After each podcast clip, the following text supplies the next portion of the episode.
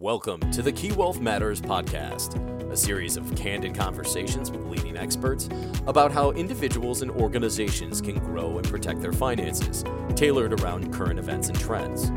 Here's your host for today's podcast, Brian Pietrangelo. Welcome to the Key Wealth Matters weekly podcast, where we casually ramble on about important topics, including the markets, the economy, human ingenuity, and almost anything under the sun, giving you the keys to unlock the mysteries of the markets and investing.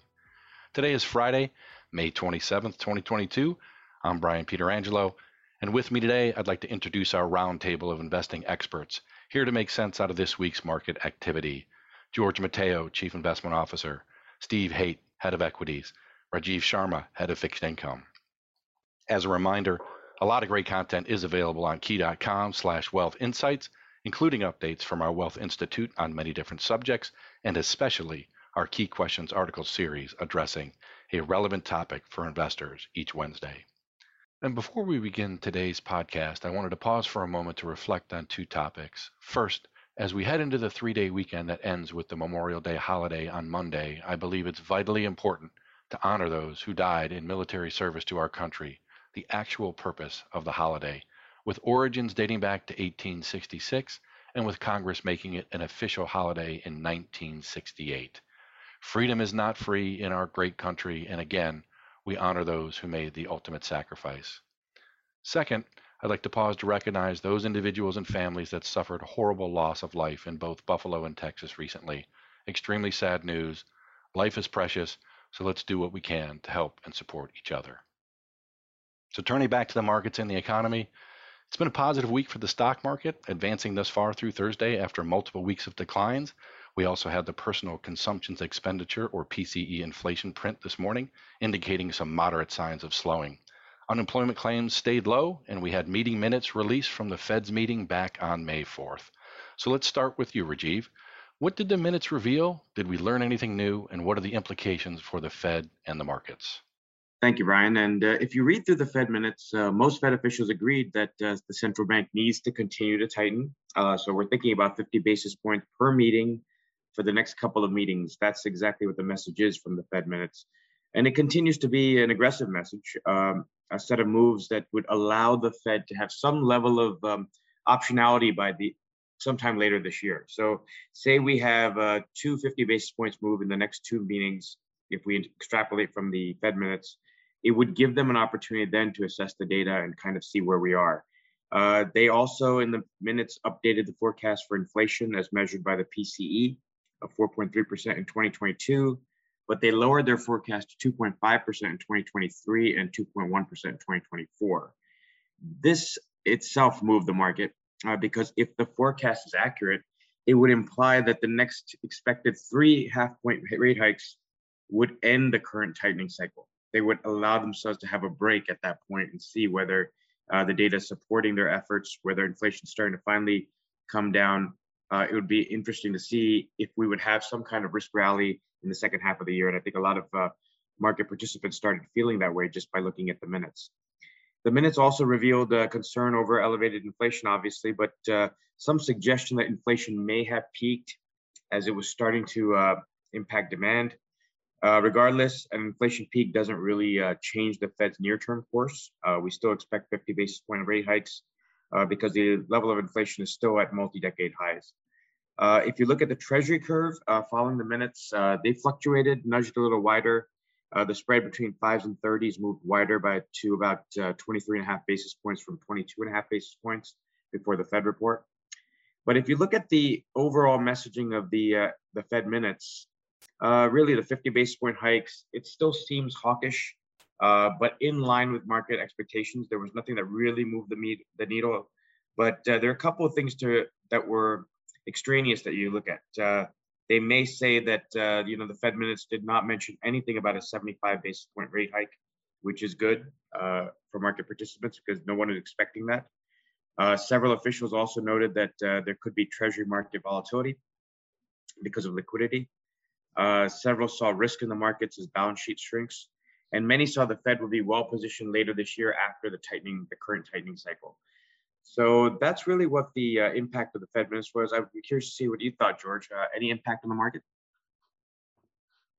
You know, I think it's kind of interesting, Rajeev. We talked about this a brief, uh, briefly last week when we got together that the Fed might be starting to think about easing off the the brakes a little bit. Um, I know we kind of shot that down to some extent, but it was kind of telling to me to see a couple of Fed officials come out and and suggest as much. Where there's a few, I don't know if they're, they're maybe less important or maybe less followed uh, Fed officials, but there seemed to be a bit of traction behind that narrative that the Fed, as you pointed out, might be starting to think about how they they kind of walk this back a little bit or consider pausing or as you said giving them some some flexibility in the outlook does the market um, does the market in your opinion Rajeev kind of hang their hat on some of that narrative or is it really kind of just thinking that the data itself is slowing because you know we saw a lot of significant you know kind of slowdown numbers if you will this week housing i think was was one of those sectors that had historically been quite strong and again this week we saw housing numbers i think the home price sales were down some 17 percent um, you know, inventories have started to climb up a little bit. Uh, so we've kind of started to see some of these pressures ease off a little bit. But again, did the, the Fed officials who have been commenting publicly that uh, they might have to consider pausing, is that something that we can really believe? Well, it's a very good point, George. I think that uh, the market, if you look at the Treasury market, it's almost supporting the Fed's narrative in the sense that an economic slowdown is bringing down the 10 year as well. And we're seeing a 10 year way below the 3% point that we saw just a few weeks ago. And I think that that kind of helps the Fed uh, in the interim, that they can ease off a little bit. Uh, you also have a fact that uh, they're looking to thread the needle. And I think that what's going to happen here is that the 50 basis points are already baked into the market. Anything less than that would be would be a tremendous uh, upset to the market. And I don't think we're going to see that. But it does give the Fed the opportunity to see where the data is midsummer. And uh, if they do see a slowdown in inflation, it could help them take the uh, the foot off the pedal. But I really feel that the Fed uh, generally works to, um, you know, complete their their uh, their initiatives. And I think that what will happen is we've seen it in the past. Also, the Fed uh, sometimes overshoots, and I think that we're gonna we could see that as well. I don't think any Fed official really has been speaking too much this week to uh, you know slowing down in any way. Everybody just uh, keeping along with the 50 basis point narrative for now. Uh, but uh, do we see a slowdown or give them the optionality later in the summer? I think we could see that. Yeah, I think the optimal phrase that they seem to be kind of focusing on is clear and convincing evidence uh, that that inflation is coming down. And you know, as you pointed out, and, and Brian mentioned too, we have seen some some suggestions that it is coming down, but maybe not that much uh, as well. But you know, the other side of the coin, I guess, you know, we kind of have that debate going on right now uh, about inflation. Where where is it going? And then maybe the other big debate, I think, on on on the investment side is is what is the outlook for growth? And uh, you know, we saw we saw some numbers this week that again suggest that growth is slowing as well. So we look at these things called PMIs or these purchasing manager index indices. Um, typically, anything above a 50 reading suggests that the overall economic activity is accelerating. Anything below 50 would suggest that the economy is contracting. That doesn't mean it's a recession, but it just suggests that the activity is, is, is less and it's going down. You know, those numbers actually did come down a little bit this week. So just a month or so ago, they were kind of in the mid 50s. Um, now they're kind of mid to high 50s, I should say. Now they're more the lower end of the 50 range, if you will. So again, we've seen some momentum come down a little bit on, on some of those near-term indicators. And then at the company level, Steve, I'll, I'll kick it over to you because I think it's really um, noteworthy to see a lot of cross currents that have emerged with some of these really well-known companies reporting earnings. You know, uh, some companies that talked about actually pretty good top-line growth, but some of the margin pressures were pretty acute. And we saw just a ton of dispersion, it seems like, amongst the winners and losers in the overall uh, corporate earning reporting season, if you will. So, what's the read through to you, Steve, with respect to earnings and where we're going from the, the equity market perspective and the focus on growth? Well, it's very interesting, George. I mean, when you look at the 2Q estimates for the S&P 500 in aggregate, they're down 1.2% since the end of March. Um, bears have tried to flag that as a recessionary sign, but when you take a look at how these earnings numbers have evolved historically, when you take a look at 2Q EPS, um, all, uh, literally every quarter we see a bit of a dip uh, as we're getting to this point in the cycle uh, because we're still a month to a month and a half away from actually entering into the earnings season. So this is the part of the earnings cycle this quarter where we see analysts actually lowering their numbers so that the companies have a lower bar to beat when they actually report. So I don't see anything right now that's out of the ordinary in terms of the earnings reporting numbers that gives me any cause for concern. In fact, when you take a look at the earnings aggregate, um, irrespective of you know major retailers announcing what they're talking about in terms of, of margin pressures and this and that, uh, we still continue to see the earnings aggregate number for the S&P 500 trend up over the last month, um, not down. So you know I think that that as long as we see that number continue to go up, it's going to be a potential positive or a lift factor for the equity markets as we move through the balance of the year. Where I really start to get concerned about the market is if we see that number start to inflect lower. But right now, we don't have any sign of that. Yeah, I think that's the key thing to watch as relates to um, the overall corporate backdrop in the uh, the equity markets.